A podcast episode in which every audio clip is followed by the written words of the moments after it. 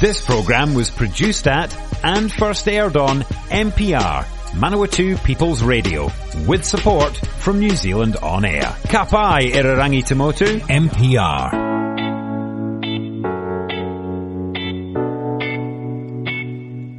Hi, I'm Greg Watson and welcome to this week's show of Property Matters where we talk all things property. Lovely having your company here today on the show this week. Uh, a little bit about first home buyers and whether they will ever find the money to get a home and if so, where will they find that money for? Uh, article about outdoor spaces and houses and how to use those and also life in a vertical neighbourhood. We'll find out what that is and why young people are looking for solutions uh, in the in Auckland in particular, where they don't have much gardens or grounds. And then finally, we'll have a story about landlords and tenants at war, uh, which is uh, part of our bad landlords, bad tenants part of today's radio show. So on this article that was on newshub.co.nz recently, Priscilla Dickinson writes that over half of young Kiwis expect family money to help them buy their new home. KiwiSaver, uh, uh, the KiwiSaver advisor says. So I'll just say that again. Half of young Kiwis expect. I like the word expect. You know, it's like uh, sort of like a hand. It's it's more than asking. They expect family money to help them buy a first home. It says that the growing number of young Kiwis are expecting the bank of mum and dad to come to the party with a first home deposit. Uh, a KiwiSaver digital advice provider survey shows. So it comes as CoreLogic figures show house prices in August were up by a whopping 27% on the same time last year, making it difficult for first home buyers to get onto the property ladder. Real Estate Institute of New Zealand August data shows the national median house price was up 25.5% year on year at eight hundred and fifty thousand dollars. So for every hundred thousand it goes up, uh, the, first home buyers may need uh, an additional twenty thousand dollars. How on earth can you save that quickly? The experts expect the race of rate of house price growth to slow, citing government housing measures, interest rate rises, and tighter LVR restrictions to be further reduced from November the 1st. That's the one that's saying uh, to first home buyers or any people looking to buy and occupy a house that they're going to the proportion of people that they were, will allow to have smaller deposits than the 20% is going to go from 20% down to 10. So they're halving the amount of people that will be able to be or eligible uh, to get those loans. So a survey conducted by KiwiSaver advisor BetterSaver of 204 Kiwis aged 16 to 24 shows over 80% expect to buy a home down the track. Financial help from family, personal savings and KiwiSaver were cited as the top three ways to get on the property ladder. Across this age group, 60% thought the average person would have to rely on family money to go to buy a first home, and over half expect their own family to pitch in when it comes their time to buy. So BetterSaver CEO Joe Taylor said the research is indicative of the Kiwi she'll be right attitude towards buying a home. It shows the housing market is difficult to crack for young people, but it also raises questions on whether parents are aware their children are expecting help and about the overall financial preparedness of young people, he said. A lot of people want to buy a home, but most aren't putting themselves in a position to do it. The, and the bank of mum and dad is an option for some people, but isn't for all, Taylor said. It's interesting because as I uh, get to an age which I won't specify right here, but it's an age where children are approaching a time when uh, they might be looking at these things. You think, well, hold on, I might want to use my money for something else. Thank you very much. So we did have uh, an article on a show, I think it was two two shows ago, of how a um, young couple uh, and used really good tricks and tips to get into their first property. So I'd certainly advise listening to that if you're a first home buyer. Uh, talks about things like reducing debt and so forth and what a massive effect that can have on lending. But anyway, I digress. So after uh, three years of being in KiwiSaver, members can use the KiwiSaver First Home Withdrawal to withdraw most of their funds to buy a first home. Personal and employer contributions, together with the government contribution, which is a maximum of five twenty one forty three per year, um, or minimum contributions of 1,042 can help the balance to grow. So in other words, if you're putting in over $1,000, the government will match with 500 a year. So despite the first home withdrawal being an option to help people save a deposit, Better Saver said data shows 70% of young Kiwis have never switched from the KiwiSaver default fund, and that means they haven't actively chosen a fund that's right for their situation. So for the vast majority of situations, a default fund of KiwiSaver is not the right fund for a young person aiming to buy a house in the future, Taylor added. Nearly 20% wrongly assumed their KiwiSaver balance could only go up, and almost 60% didn't realise investing across multiple assets, like a diversified KiwiSaver fund, decreases risk. So it's important that young people check they're in the right fund for their situation and have a plan to achieve their goal, Taylor said. Among the survey's other findings were that four fifths of 16 to 24 year olds depend on their parents for financial advice. Less than half made a budget in the last year to help them save. A CoreLogic first home buyer report released in May 2021 shows the average age of a first home buyer is 34 after dipping from age 35 in 2017. And the national average has held steady at that figure ever since. So it's quite different now than it uh, used to be, again without showing my age. But uh, when I was looking at buying a first home, you can certainly do that in your 20s, and now the average is 34. So according to the report, national median price paid by first home buyers over January to March 2021 was $650,000. So based on CoreLogic data, a 20% deposit would require savings of $130,000. Now that's $13,000 a year for 10 years. So although buying a home can seem like a long way off for a young person, the benefits of compound interest, that is where you reinvest the interest, over time provides more opportunity for money to grow. So what does Taylor finish with? He says, do something now. The sooner you get started, the faster you're going to reach your goal. This article here, which was from the homed section of stuff.co.nz uh, by Karen Heller, says the new status symbol, a backyard that's basically a fancy living room. Have you ever looked at your backyard and thought, oh man, I should really probably do something with that or I could do something with that? Well, this article would be for you, and it was written on the 20th of September if you wanted to find it on Stuff by Karen Heller. So she gives a uh, straight into an example. So Bill Pelorius dreamed of a backyard Eden, not your garden variety deck with stackable plastic chairs and a kettle barbecue. Why settle for that? But a loaded, supersized deck, decked out deck with an outdoor living room, dining area, full kitchen, bar, oversized island, massive weatherproof television, elaborate sound system, and semicircular fire lounge. I'm Greek. I love being outside. I wanted to extend my outdoor living during the winter, said the 45 year old dentist. His deck kitchen is only a few steps from the family's sublime indoor one. What else? A second dining area, a pizza oven, a mammoth rotisserie grill from Greece. To control the climate and mood, a louvered roof, infrared heaters, ceiling fans, and Vegas level lighting.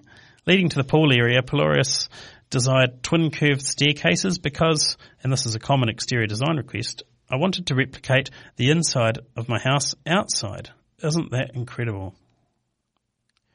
Here's another article here that says Sean McAleer com- completed the Dream Deck in June for uh, New Zealand $480,000. Yes, $480,000. So, uh, is out, uh, Pelorius's outdoor extravaganza, sorry, beg your pardon, extravaganza included landscaping, pool, waterfall, slide, hot tub, and grotto. Grotto, and that totaled um, somewhat more. That was that was over six hundred thousand New Zealand dollars. So why would you go back, go to the beach when you can hang out in a beautiful deck with a TV, day beds, and a refrigerator? Says McAleer, and there are pictures of uh, of these on online. So that's uh, that deck in particular of, of McAleer's. He owns a company called Deck Remodelers. Uh, that's an international article that claimed first pl- place in the 2020 North American Deck Competition. And yes, there are actually such things. And it became an Instagram hit with well over a million views. Uh, everybody wants to come, Pelorius says. Friends dubbed his oasis Pelorius Paradise and the Resort. So outdoor space is many things these days, but rustic is not one of them. Neither is natural. For many well-to-do Americans who aspire to join their ranks, the backyard has become the ultimate family room, a place to be decorated and tamed, a receptacle for stylish stuff while nature is held at bay. During the past decade, the article says decks transformed into major design statements. Patios mimic hotel lobbies. Backyards are stage sets with dramatic lightscaping after the sun recedes. Pools, if you're fortunate enough to have one, are excuses for ever proliferating furniture and conversation areas. And uh, the senior director of merchandising for Frontgate, a high-end decor company, says that they have a very interior design look outside. They put tassels and fringes on the outdoor throw pillows. Uh, and um, in 2012, they offered a dozen coordinated outdoor furniture collections. But today, it features more than 30 with evocative names like St. Kitts, Palermo, and Newport. So that company is called Frontgate. If you wanted to look at them up online, uh, again, this is an American article, but um, it's really interesting. And uh, it goes through, describes a number of properties here. Um, there is a McAleer, the, the person that made the earlier deck said he does 125 decks a year at an average cost of 125,000 uh, US dollars. So it's quite an interesting way to enlarge the usable square meterage of your house is to have this area that is um, an outdoor area as well. Would it be possible to overspend? I would certainly suggest that it could be, but uh, certainly depending on where you live and how much you'd use it, uh, you know, that could be a real feature for homes. So that's something I've been looking at lately, not spending that sort of money, but just thinking how can I turn my uh, backyard into something that becomes a living room? Uh, there are much cheaper and easier ways to do it in this country. This next article talks about life in a vertical neighbourhood, the housing young buyers covet. And this is from Ethan Teora of Stuff. So Oscar Sims lives in the Metropolitan, uh, beg your Metropolis apartment building in Auckland city centre and says inner city living saves money, time and the environment. You see, today's 20 and 30 somethings don't necessarily want a quarter acre and two cars. They just want to get on the housing ladder. And happily for them and the planet, dense developments on public transport lines are just what the climate ordered. And uh, so that's the rise of the high rise, you see. The, the government has made it easier, or as actually that's not quite correct. They're encouraging uh, the growth of high-rise buildings on uh, rail routes around Auckland. So Chimanthi Singhalaga Fonseca has a different view than most. Rather than struggle to gain a foothold on the bottom rungs of the housing ladder, she rents a high-rise apartment in, with her husband in downtown Auckland. This means that at the end of her workday, there is no undignified crawl along a stretch of forsaken motorway. Instead, she enjoys a quiet stroll around Albert Park and then a lightning quick elevated ride to more than 30 stories into the sky. That lifestyle, it could be said, is one at the height of urbanism, a life travelled mostly by foot rather than by other forms of transport, which account for 47% of New Zealand's carbon dioxide emissions. In that way, we feel like we're doing the right thing, the 33 year old corporate affairs consultant says. We're not driving as much. We don't even have to rely on public transport. We can walk everywhere. It is density as another market of sustainable living. So the complex where she lives is not just any high-rise building. The Metropolis stands 155 metres tall, 40 stories high. It was the tallest residential building in the country from the date of its opening in 1999 until the Pacifica was finished last year. If I walk around the apartment, I can see right into Mount Eden, uh, she says. At the moment, I can see Rangitoto in front of me, Devonport, most of the shore, the harbour, the port. And so she's no stranger to high rise. She grew up until the age of 10 when her family moved from bustling Beijing to suburban Auckland. As a teenager on the North Shore, she looked up at the metropolis as a beautiful building, something aspirational. And since then, she's rented at apartments in two other New Zealand cities, Hamilton and Auckland, before moving back to Auckland late last year. And by that time, the aspirational had become the attainable, with rents plunging across the central city, in part due to the success of the unitary plan. But as with most tall buildings in Aotearoa, Metropolis has a complicated legacy it is undoubtedly a monument to the gaudy excesses of the 1990s. A $200 million Xanadu which would eventually bankrupt its developer. And for all its beauty, a luxury apartment tower with Italian limestone marble foyer is likely to be the high density example which wins over the model's naysayers. So high density housing has always polarised public opinion and city planning policy. I remember when I used to live in Sweden for a, a, length of time, there were many apartment buildings, even in towns and cities that were quite small. So it's just a thing that we struggle with a bit mentally here in this country. So some failed high-rise social housing experiments in other parts of the world have cast a long shadow. But even when these dense developments on the rise in New Zealand, the concept struggles to overcome ingrained prejudices. The divisions are often generational. You see, younger renters want to increase housing supply and lower housing costs through high density developments and medium density townhouses. Older homeowners, meanwhile, want to preserve the heritage they previously fought to protect in the form of character villas uh, built on large sections sprawling out in the suburbs. And the reality of climate change, of course, only raises the stakes higher. Dense developments along public transport lines will reduce our reliance on, on carbon emitting cars. In line with this thinking, the United Nations has named higher density as one of its core design principles for sustainable neighbourhood planning. And should you prefer a bit of local expertise, a New Zealand study last year found that denser, smaller homes can be beneficial for people and the country's carbon budget, and so density can be good for us and the environment. The article talks about, or talks to uh, Oscar Sims. He's a bit of a high density activist. Earlier this year, he was elected secretary of the Auckland City Centre Residents Group. Uh, and uh, that's a sort of a progressive residents group. They want to bring light rail to Auckland and pedestrianise the streets. He says, How can you not be an activist when you're a young person locked out of the housing market? The 23 year old software engineer says. For him, those ideological stirrings go back to childhood. The Sims family lived in Singapore. His father worked in advertising until he was four years old. As a toddler, he was fascinated by trains. The family didn't own a car, and they just used the burgeoning version of public transport system now recognised as the world's best. At least according to a McKinsey report, which lauds Singapore's network of bus and rail as one of the safest, safest and most ecologically sustainable in the world. So his family also lived on the 11th floor of a modern apartment building, part of a dense neighbourhood. And maybe that's where his predisposition has come from, he acknowledges. He says that there is default mind state in New Zealand, the quarter acre dream and the house in the suburbs, but because I've had exposure to the alternative, I've been more open to living that way. The allure of that dream has only grown in size along with our houses. In the 1950s, we built homes that were 110 square metres on average.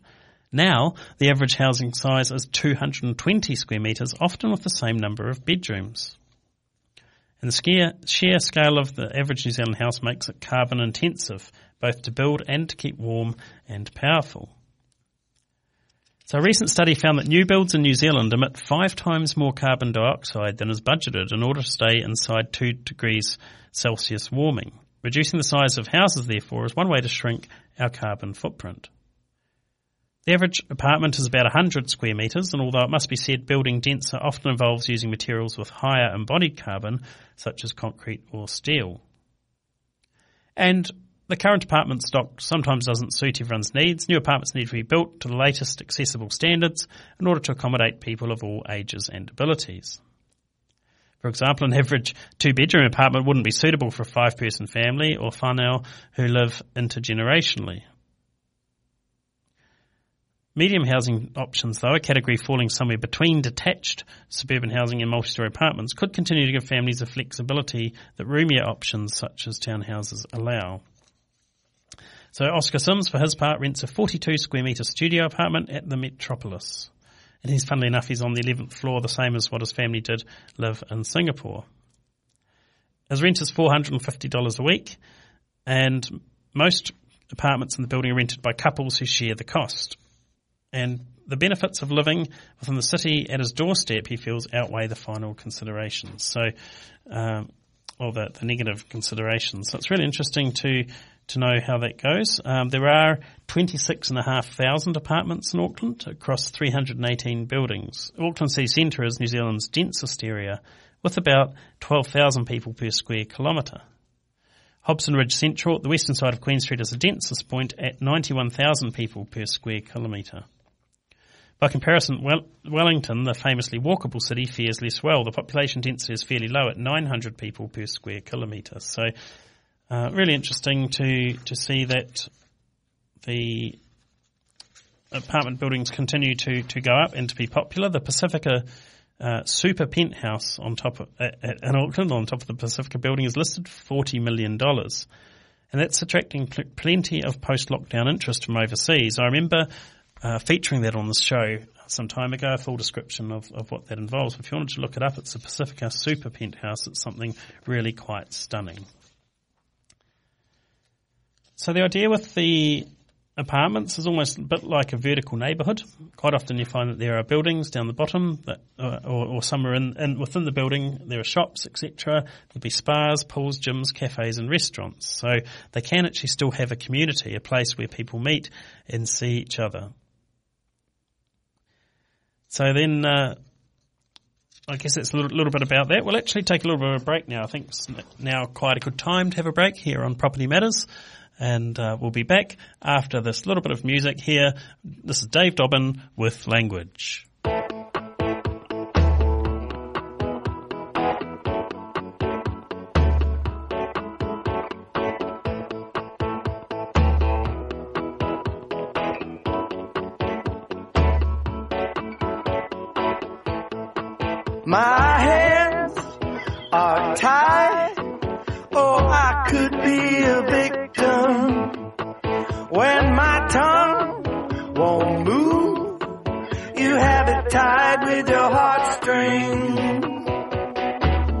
When I needed you most, I couldn't find the language.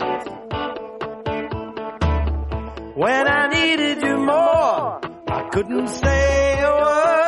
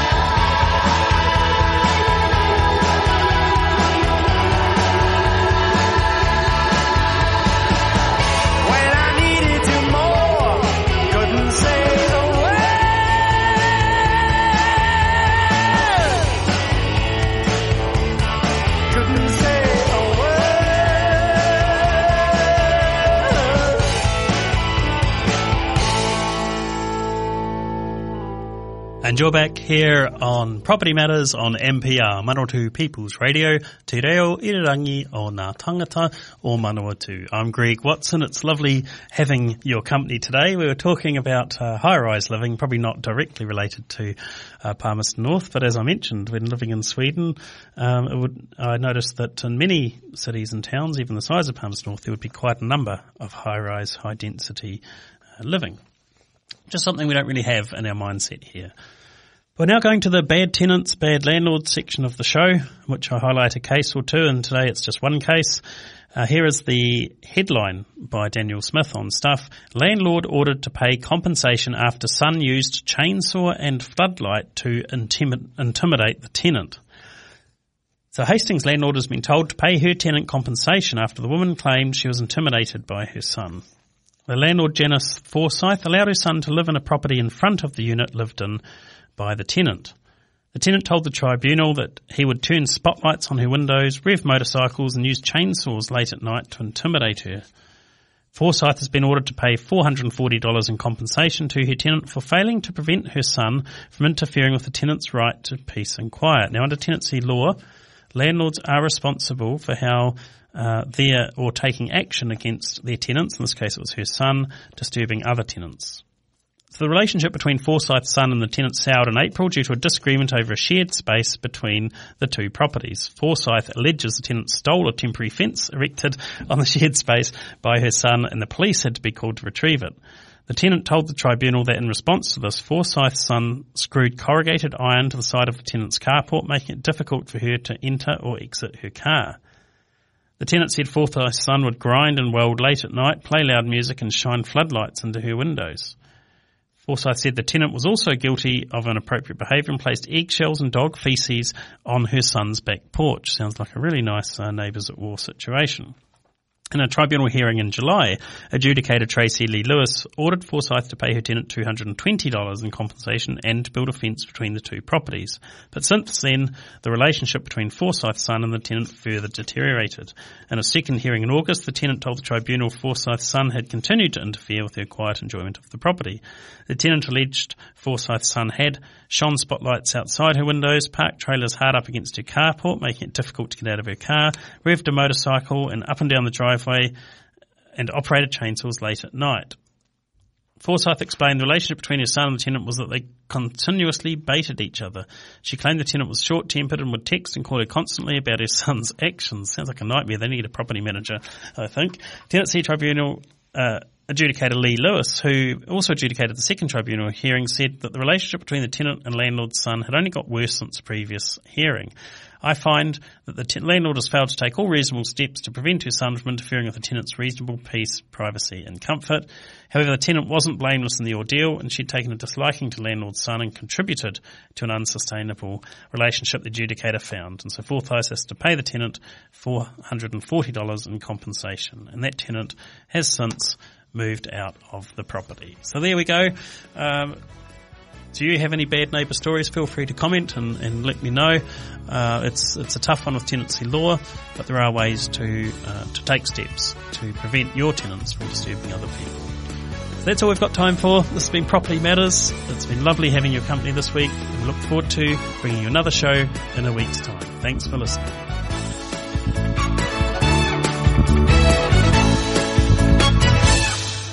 Support this show and others like it by giving a donation. For more information, go to www.mpr.nz forward slash donate.